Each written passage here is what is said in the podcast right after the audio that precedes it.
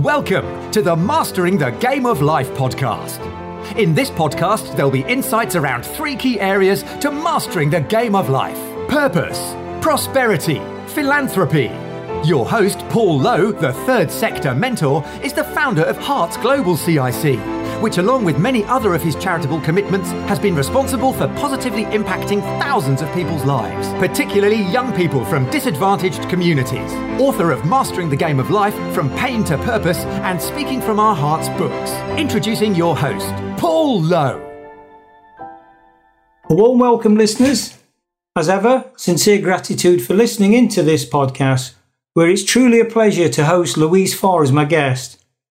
Louise has a fascinating, if not emotional, story to share with us, one that will leave us in no doubt about the power of pets. Louise, a warm welcome to you as well. Hi, Paul. I'd like to start, if I may, by asking you to give us an insight into your life so far, but from a petless perspective. Um, okay, well, I sort of, I was brought up, you know, with with a dog. It wasn't mine, so um, I didn't really have much to do with it. Um, it was my brother's, and it used to follow him everywhere.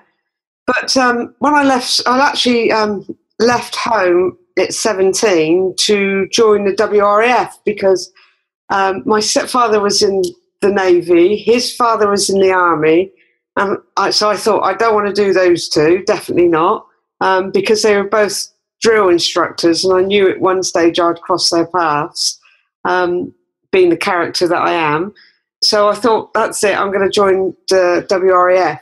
So I did. Um, I wanted to be air traffic control because I had this vision of me sat in the tower going, um, coming runway number five. I didn't even know what they said, as you can see, but I just thought, you always see this in films. That's what I wanted to do, but there wasn't any room. So I went into the unknown world of logistics, which is what not what everyone thinks. It was absolutely brilliant. I loved it. I went around the world about four or five times, um, not paying for any of it. So all my flights were free, which was lovely. Stayed in some obscure places.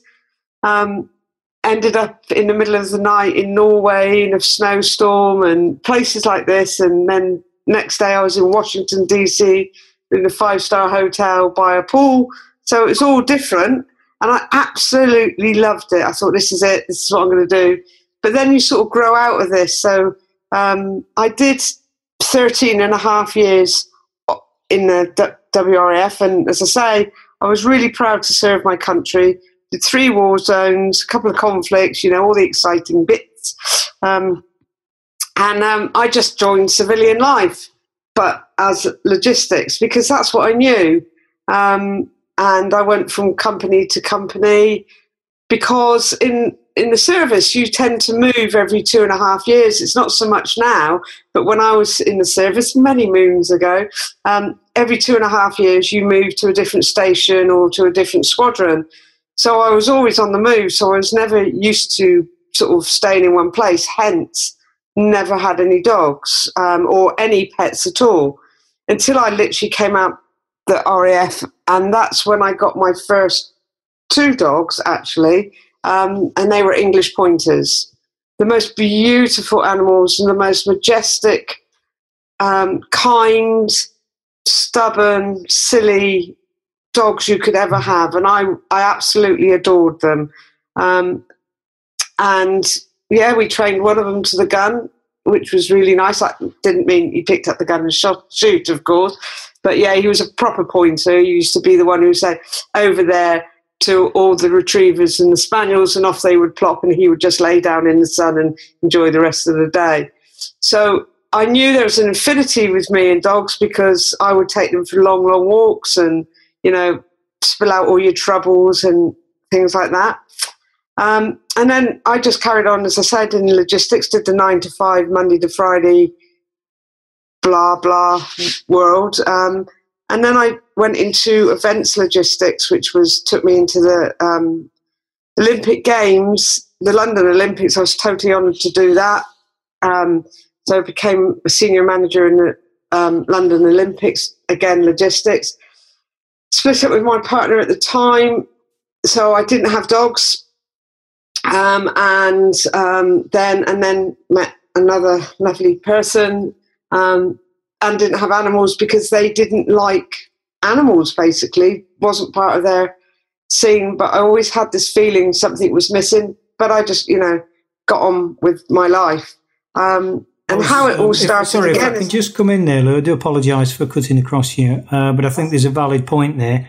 How was how was life uh, when you are effectively with um, a partner that actually doesn't share your passion for for animals generally and specifically dogs? That must have been really difficult. Yeah, it was. Um, but I always had a thought in my head: it would be all right once I've you know settled and I've got a job or a place you know that was going to be ours I would always be able to talk them round to it. You know, you always say, well, you know, of course, I love dogs. Nobody can resist a puppy. That was in my head, really childish sort of thing. But no one can resist a dog or a puppy in need. Never even entered my brain that um, there would be no feeling, emotion towards any kind of sort of animal um, because I've always loved them. So I just presumed, foolishly, that um, you, you know, of course, everyone li- likes dogs. Why wouldn't they? You know, they're beautiful, they're lovely, they're funny, they're loyal, they love you, they need you, they make you go out for long walks, and so I always had that. Oh, it'll be all right. I'll talk them round to it. And how I actually started to get back to dogs was I was out in Azerbaijan doing the European Games and a friend of mine said to me, I, have heard about um, a dog rescue that really needs our help. Um, you know, would you be ha- willing to come and clean up the kennels and try and, you know, not walk the dogs because they were quite wild dogs. They were used to being on the streets and fending themselves, but they just needed someone in the winter to have shelter. And so within about three months of me starting the contract, every Saturday and every Sunday, there we were cleaning out and building kennels. And I knew then that I had this was like my my salvation really because I used to sit and talk to these dogs. I don't think they understood English, but that never stopped me or my friends. Um, and I could feel this bond always. I had an affinity with them. Even you could, I mean, it's hard to explain, but you could sit next to a dog and say nothing, but a hundred thousand words have been said. And all it takes is for them to put their head on your shoulder or you to sort of um, stroke them or sort of just even put their, your arm around them. And that's it. That's that a bond is starting to be, to be built. So for the remaining, I think it was about 14 months, every Saturday and every Sunday, we went to these shelters and built them and made sure that they were all, you know, these dogs would always be safe. And the hardest part of leaving that contract, which I thought would be ridiculous, is um, to say goodbye to the dogs. And they didn't know us. I mean, they just sort of looked at us. We were just strange people that arrived every couple of days or, you know, two days a week um, and then disappeared. So there's five very big adult people crying their eyes out, waving to these 20 dogs. And, you know, I just knew I had to, when I came back, um, not get a dog, but actually get involved, know, for my own um, peace of mind, I suppose, just get involved with dogs and help them. And, you know, and that's the way that I would become my true self, I think. So, how would you explain to people, Lou, that haven't uh, probably got that deep rooted, um, obvious empathy that you've got with, with, with dogs, particularly? How would you try and explain uh, to someone, for example, that said to you, Well, yeah, dogs are okay, um, but I don't understand what the fuss is? What, how, how or why, why can you have that level of a connection with, with an animal? They're okay, but I mean, what, how would you come back at that, Lou? I would say, well, just spend a day or a couple of hours just with one. Just, you know, in, I wouldn't say if you're scared of dogs, I would never try to say, look, that's a pathetic fear because that, that's a fear and that's your fear. It's not mine. Um, if someone gave me a spider, I'd run. Well, in fact, nobody would give me a spider because I'd be running so fast past them. But I would just say, just spend time with them. Um, just being with um, a dog, even taking a dog for a walk, that connection that you get, whether it's your dog or somebody else's dog, is um, is a, a, it's like it transfers all the way up the li- up the lead to you. And the softer and the gentler you are with yourself, the softer and gentler that you are with the dog, and it all transmits through your whole body down the lead to the dog. So if you're angry, and oh, we all get angry. If you're angry, you take your dog for a walk. They know. They know that you're not in a good mood. They know that they've got to be on their best behaviour. They know that all they've got to do is walk right next to you, and everything will be all right. And I've done this many a time, and I'm sure a lot of dog owners, and not all dog owners, have done. You've gone out for a walk, you've had a really bad day, you've got the lead tightly in your hand, but by the end of that walk, the lead is relaxed. You've even let your dog off the lead, you're playing ball. You know, the world becomes more, more at peace because you've now f- taken the focus out of you of feeling sorry for yourself, feeling angry with what's happening, to actually concentrating on something a, a, being that just needs you, just needs you to look after them, um, and you just to be connected in that 5, 10, 15 minutes, um, and then it will be okay. And that's what I would say. Just take one a, a dog out for a walk and see how it makes a difference to you. And I would, I've never. I mean, it sounds really woo woo and wishy washy, but it's not somebody said this to me. I mean, I hadn't had dogs for years and years, and they said, just take a dog for a walk, Lou, and it would calm you down. And it's true. Within 20 minutes, I'm chatting away to the dog. I do look a bit like a loony, mind. I'm chatting away with the dog. Um, it nothing seems too big, know, because you've just got to walk the dog and you've got to make sure they're okay and have fun with it. And you come back and you're relaxed and you sit down and even if they pull you and tug you, because it takes you away from your thoughts and whatever's bugging you, because you've now got to concentrate on this dog you've tried to pull and tug and, you know, sort of train them and get them so that you're one with them. Does that make sense? It makes perfect sense, Lou. And I think the key point there that um, you, you, made um, is is they take they take you out of yourself rather than navel gazing about oh poor old me and internalizing you've now got to focus on something external. And uh, I think dogs and, and animals in generally, mm, uh, in general, massively give that sort of, uh, I don't know if it's the right term, but release valve and, and does create that empathy. So you're not just dwelling on, on yourself and internalizing everything. So yeah, I, I, I do, I do understand that. I find that also people, I mean, with cats and other animals, that that's what an animal does for you. For me, it's for dogs and for other people like the, for the cat people, the hamster people, you know, any sort of animal, it just they just make you see what's more important for just a little while, and that's all it is. Yeah, and I think within that, Lou, there's that um, element of vulnerability that you're caring for, you know, another life that um, I'm not saying can't care for itself, but certainly you know, it's it's well-being to whatever degree is in your hands, and that and that is a responsibility, isn't it? Whether it's a human being or a, or an animal. Yeah, exactly, exactly that. Yeah, so uh, it is that it brings out that dare I say that warrior in us, that protective nature, that nurturing, um, and, and all those things. Okay, then, Luke. So if I was to say to you um, about life without an animal as a generalization, or or, or, let's keep it specifically to dogs, because I know you're going to introduce um, a very special soul into the interview in a, in a short space of time. But if I was to say to you, um, tell us about life without animals or w- without a dog compared to life with a dog.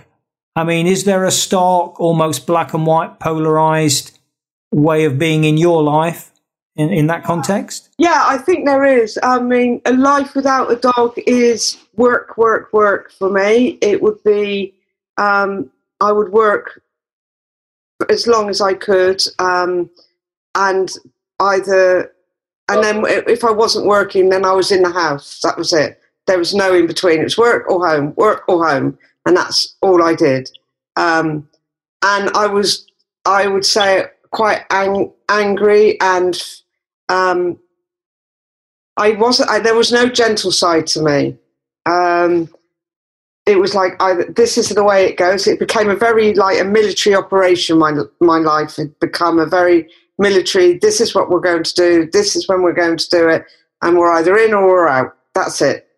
There's no there's no sort of wishy washy in the middle. There's that was, and that's exactly how I would say it. it's a very big military operation operation in my life. That was it. Okay. Um, with a dog, um, well, I found my gentler side, um, and it will come out in the story. Um, I found my gentler side. I have to go out. Um, one thing I did, I was scared of, is walking out the door. It's been a big thing in my life for quite some time because um, I've lived on my own for quite a few years before and in between relationships. But I and I have this big fear of walking out on my own. Um, I've got a big fear of crowds as well. So I would but now I've got to. Now I've got to go out because my my little girl needs to be walked. Um, so I, I, mingle with people. Um, I'm a lot fitter.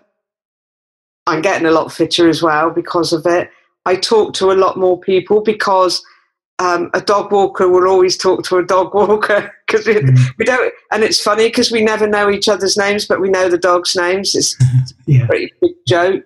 Um, when when you said describe your life, I've got this image in my head that is very round, rounded, and it's very soft and very gentle. Before my dog, it was very square and very pointed. So that's the sort of image I've got. It's more gentle, more relaxed. Um, I'm much more happier um, because I get an unconditional love back where I give love, I get this unconditional love back. And but it, the, the, big thing is, it just made me who, who I am for real, the true me. Excellent. So, okay, um, give us an insight then. Let's move over from um, a situation where you've not got a dog, Lou, to um, I think the, the, term I used at the top of the uh, the conversation was pet from a petless perspective. Mm-hmm to one now. T- tell us about, and you've used the term, so I'll use your words, the young lady in your life. Okay. Well, it's a it's a bit of a story. This it, my young lady in my life, her name is called Rada. It means countess in Romanian, so we've been told. Um, she's a ex Romanian street dog. I could say ex because she's she, there ain't no street dog. Well, not the life she lives anyway. um, yeah, she's a Romanian street dog. Um, I, the story is is that I when I came and lived in Peterborough, because you might not be able to tell, but I don't come from Peterborough. I'm a West Country girl. We moved up from London. Me and my then partner. We moved up from London to Peterborough um, for business reasons, and um, I started to go to a when I came back from Azerbaijan, because I'd done this pet rescue in Azerbaijan, I wanted to find something here in Peterborough. And I wasn't. I was going to build my own business, so I didn't. I didn't have a nine to five job, um, so I had time. So I found this place just outside Peterborough, um, and a lady called Ros used to run it. Uh, she's unfortunately passed away a, a couple of years ago. And um, I used to go there every Tuesday and Thursday, walk a dog for four hours or walk several dogs for, for about three to four hours, um, and then come away, go back again a couple of days later. And that's I used to do Tuesdays and Thursdays. That's were my days. I'd turn up at 12, leave at 4, and it didn't matter the weather. And one day I got there, and Ros says to me, Oh, Lou, you're really good with difficult dogs. I never know where she got that from. Um, and I said, as you do, yeah, of course I am. That'd be fine, no problem. Hoping that it wasn't um, a massive, great big Rottweiler that's going to come and try and chew my head off, or you know, a dog that was uncontrollable. It wasn't. That she took me into what's known as the puppy place, um, and it's where all new dogs come in to be in quarantine and to be assessed. And I went into this place, and there was about six six puppies. And I said, "Oh, they're really lovely." She goes, "No, there's a seventh, Lou." Um, her name is Rada, and could you do us a favour? Could you just sit with her and you know play with the puppies? But we want her to start taking treats. She won't even take treats. She won't look at you. She won't even come into the same room as you. We ha- we hope she's eating, but she, she won't eat if you look at her. In fact, she she's so scared. And I said, "What do you mean?" He said, "Well, she was so scared that even on her passport." Um, it said a towel, um, a dog with no tail, because her tail was tucked so tightly underneath her. So I, I sat there for a, a couple of hours on a concrete floor, and I thought, and she didn't come anywhere near me. Absolutely no. All the other puppies thought I was the best thing since sliced bread, climbing all over me, which to me just made me laugh. But there's this little girl who sat in the corner um, and just won't look at me. In fact, the furthest away she could get from me, the better it was. So I went to Roz and I said, "Look, you're going to have to tell me what what this, you know, why is she like she is? She's too young. She's what six, seven months old. Why is she like she is? Why is she so scared?"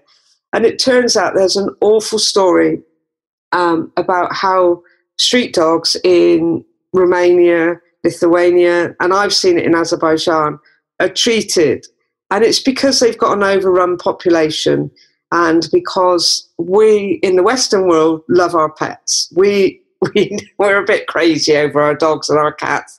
You know, some people do dress them up. I don't. I'm not one. I'm not a crazy dog lady. I just love my dog, um, and they don't treat them very well. That you know, the dog catchers will go out.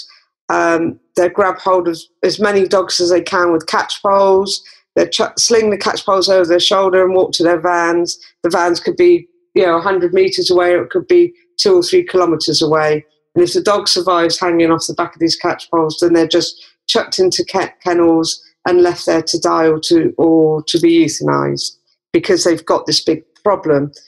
And what happened to Rada, she was caught along with her, her brother. She's um, they think she it, there's there were three siblings Rada her brother and another little girl and her mum her mum and her sister they believe got managed to get away but Rada and her brother were caught um, and so Rada and her brother was spotted by a lady who often goes out to Romania she's a UK lady um, and she spotted her, her brother and a, a few other dogs and put them into another kennel just to get them all vaccinated and to be brought over to the UK because there's a few kennels, rescue centres that will take some of these Romanian and um, Eastern European street dogs into their rescue.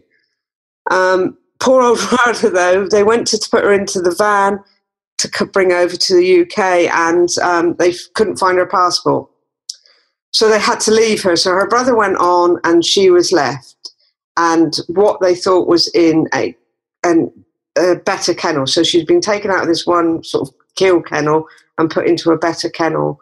Um, after three months, the lady went back to the rescue place to pick up um, the kennels to pick up Rada, and she wasn't there. And they had moved her to this these kennels with 500 other dogs. Now we're talking about a three to four month old puppy that's now been put in with 500 dogs and expected to survive. And they literally just throw the food in. So if you don't get the food, you know, so you can imagine. Anyway, she got over to Peterborough, and what they thought was going to be a beautiful five, four, five, six month old puppy, by the time they got her here, she'd completely shut down. She was so nervous. She was as was very withdrawn. And as I said, even on her passport it said um, crossbreed with no tail um, because it was tucked right under the, her, her tummy and she wouldn't look at any, anything she wouldn't go anywhere near any men any noise um, that was it it used to you could just practically see her shaking in her shoes um, she tolerated women and children were just too loud for her and they that's what they were saying. She in front of my eyes, she was just shutting down. So what I did is I I went um, I went most days and I I I would sit on this concrete floor and it started to become you know she started slowly slowly slowly coming towards me. First because I would sit there literally with my legs stretched out and treats up my leg um, that was nearest to her and one in my hand was my hand stretched out. Um, and after about two or three weeks, she started to come over to me, and she would she took the one out of my hand first, and you know, I, I just sat there and grinned. I just wanted to run around going, yes, she's done it, she's done it, she's done it. But you know, when you get that feeling, it's a bit like trying to celebrate in a library that you just don't. You just, you know, this silent celebration is going on in front. And then she went to the bottom of my leg, and then she slowly moved up until she's lit, practically face to face with me, and then she turned around and ran off. So I knew then we could progress more and more with her. So what we decided to do was to take her over to the garden and that was she had to go walk across a little lane part um, and into the owners of the rescue's garden. And it was so bad, we had to carry her. So I started to go there quite often, practically every day. And I'd pick her, pick her up from the kennel and cross over the, the lane and put her in the garden, sit next to her. At first, we just sat there because she didn't quite know what to expect or what this was. And then slowly we would walk around by putting a a, lead, a slip lead on to her, and she was absolutely terrified because it was something around her neck. So it's the catch pole thing. So we put it around her waist, and we'd walk around. And it was this is only fifteen minutes a day because she couldn't take the stress too much.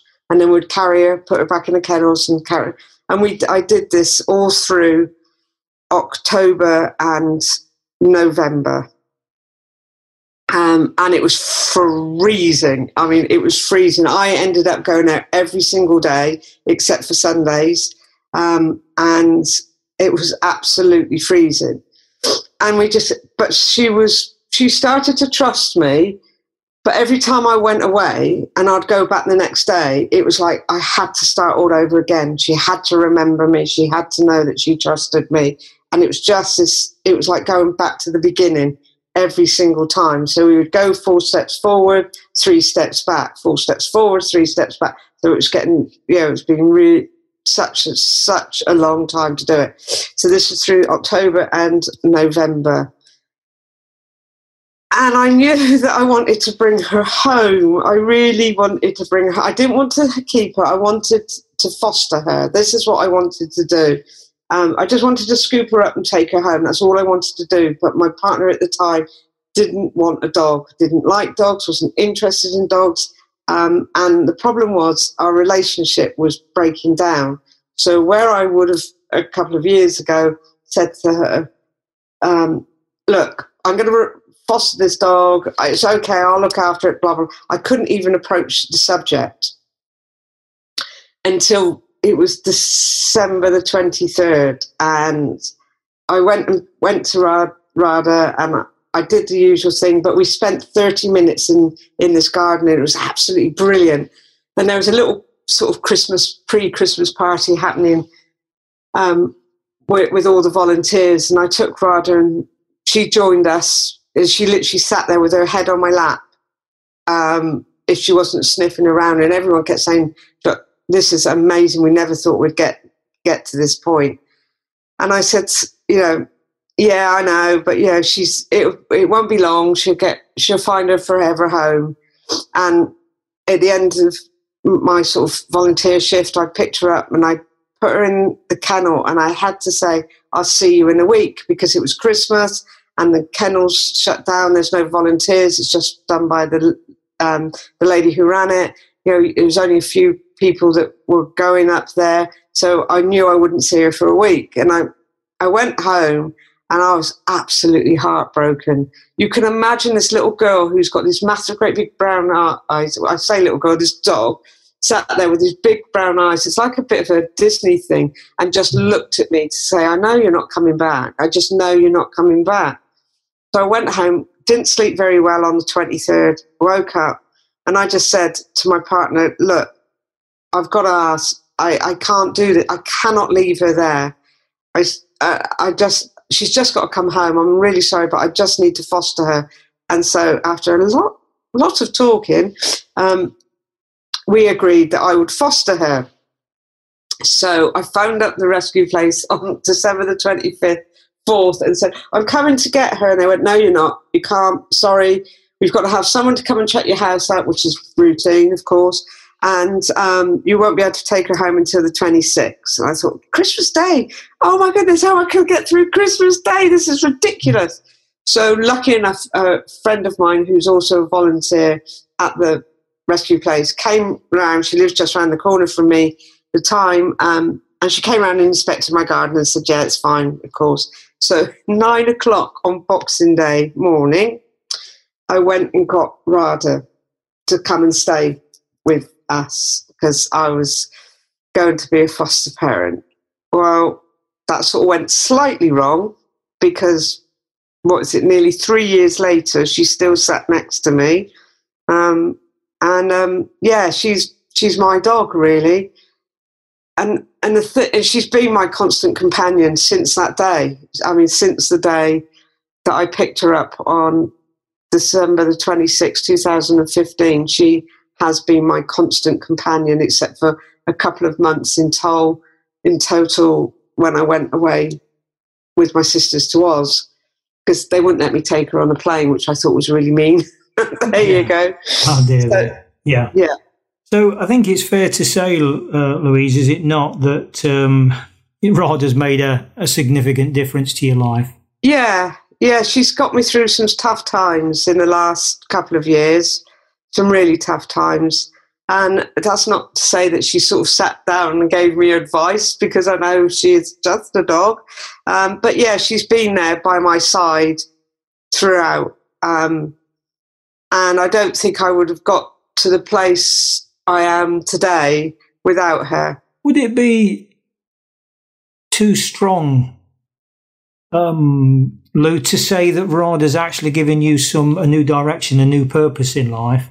I mean, I, I certainly don't want to kind of infer or put words in your mouth, but the you know what I'm picking up here is there is a very definite uh, change of direction. Yeah, I mean, she has definitely. Um, I think because I had to spend so much time um, sort of giving her the courage to trust me and to start to trust other humans um, and also to show her that life's not scary. The big world out there is not as scary as what she thought it was or had the fear of. It actually taught me. It actually taught me, you know, to trust people. Um, yeah, you we all get let down one time or another, but you know, pick yourself up and find that person or that being to build the courage to um, start to trust again, and also it's the love to learn how to love not only other people but yourself. Um, because to become courageous, I think you've got to know yourself first to get over that fear so that you trust yourself, you love yourself, and then you can get over that fear. And she's really, really taught me that. Because as I, I touched on earlier, I was absolutely petrified of going outside. It wasn't the big wide world, it's just that little step from the inside of your house to the outside. To me, that was a massive barrier. Once I was out and with people, I was fine. It was just that step, and I don't know what it was. It was just something in my brain that says, you can't do this, you can't do this, you can't do this. And she's taught me to say, it's going to be, it is scary. Believe me, there is fear there. But come on, let's do this together. And I think it's taught me if you've got somebody, some being by your side, there's an, a massive amount you can achieve. And that really has changed my whole life on the way I look at myself, but also the way that I look at other people. I've got m- great empathy where I never had before. As I said, it's a military operation, um, and nobody was going to change me from that. And I didn't have much patience with people. You know, it's not my way or the byway, but for goodness sake, just get on with it. That's really used to go through my head quite a lot. When people go, oh, I can't, oh, for goodness sake, get on with it or go away. I used to be quite dismissive. Um, now, because what you see on the outside often isn't what's going on in on the inside, um, and because people used to look at Rada and say she's an absolute beautiful dog, a bit of a crazy looking thing, but she's an absolute beautiful dog. But what they didn't know was what was rattling on inside of her. You know, the fear, the tension, the you know, she was trying to build a new life for her, and that's really taught me a huge, a, huge amount. And you can only empathize, well, try and empathize, uh, Lou, with the, um, you know, from a pet perspective, because obviously they can't explain themselves. And I know from, you know, the work I do with people that you know, to peel back those layers for them to actually verbalize and, and show and communicate what those underlying issues are. Very, very, very difficult. So for, you know, for a dog or a pet in general to be able to peel back those layers, I mean, it, it's truly remarkable. I think it's one of those things that you can't, you can't explain. It's a bit like love itself. It is the epitome of love. You can't explain it. It's there and it has a very, very powerful effect. Um, probably the same as the wind, the rain, you know, all the powerful elements of, of human nature that we as human beings, we like to categorize, we like to put them in a pigeonhole. So it's convenient for us. The reality is it not that you're not going to be able to do that. Live, live with the, the consequences and the benefits of what, um, of what they give. And certainly from, from what you've said, Lou, Rod has given you that, uh, that new lease of life. And I don't think it's too strong to say that. No, it's not. I mean, um, it's. I, I don't think without her I would have been brave enough to walk out the door on what I thought was my um, life partner, because it, what was happening to, to our relationship was it was falling apart. But I knew I had to get out. But I I didn't want to go back to being you know on my own, and I didn't but I also knew it was affecting Rada because, you know, the tension throughout the house, and they do know it. But I knew that all I had to do is click a lead on her and walk out the door and go, look, no, I can't do this anymore. I really got to just have the courage to take that step over the threshold. And I, my life, I need to find, and as you say, your purpose in your life it's an ongoing thing with me. I'm getting there, but I know that I'm on the right road and I've got my best mate next to me. You know, full full pause. She's next to me all the time, whether it's good or it's bad. You know, we're then we're we're a little team that goes off. Excellent. So, with this newfound purpose, then, Lou, what what does your future look like? Tell, tell me about. Share with us about your hopes, your dreams for the future. What does that look like? Well, my hopes, my future, um, I'm growing my own sort of business. I'm hoping to help people that need just a, a loving hand. The way that the the rescue place helped me, um, whether they knew it or they didn't, but I think they do because of the different volunteers that go up there. You know, it's a forever changing sort of. It's that's why they're all volunteers because it's forever changing. But you go up there, and you know, sort of, some of them rebuild their lives. Some of them they they help their children. Um, you know, you see young kids go up there you know, in their 15s and 16s, in a having a teenage tantrum, and you know, suddenly chill completely out and uh, are at peace for maybe a few hours. And what I, I my my dream and my legacy is is I I I'm building towards finding my place. Where where it where it is, I I don't know yet, but I am looking. It's going to be in the countryside because I'm a country girl throughout. Um, I want to build a place where it, it it could be a rescue place.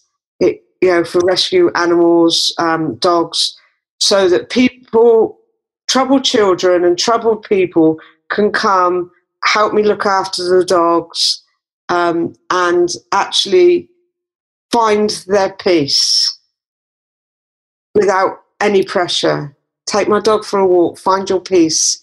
You know, you might think the world behind you is hurting and, you know, is not nice. But for this week or few days or a weekend, this is your place. This is, we've got jobs to do, but I'm going to give you somebody or I'm going to give you a being that will love you unconditionally while you take them for a walk. And that bit of unconditional love can change people completely. And that's what I want to do. I just want to, what I've been taught by Radha, I want to pass that teaching on to others. Fantastic. And and you know sometimes Lou we hear um, you know we hear a story like that and it, it's beyond it's beyond logic, isn't it? It's beyond logic and you you hear the emotion of that and the more importantly, the end result of, and you used for me the right word earlier on in terms of legacy, to be able to pass that on is, you know, is really does epitomize the power of pets.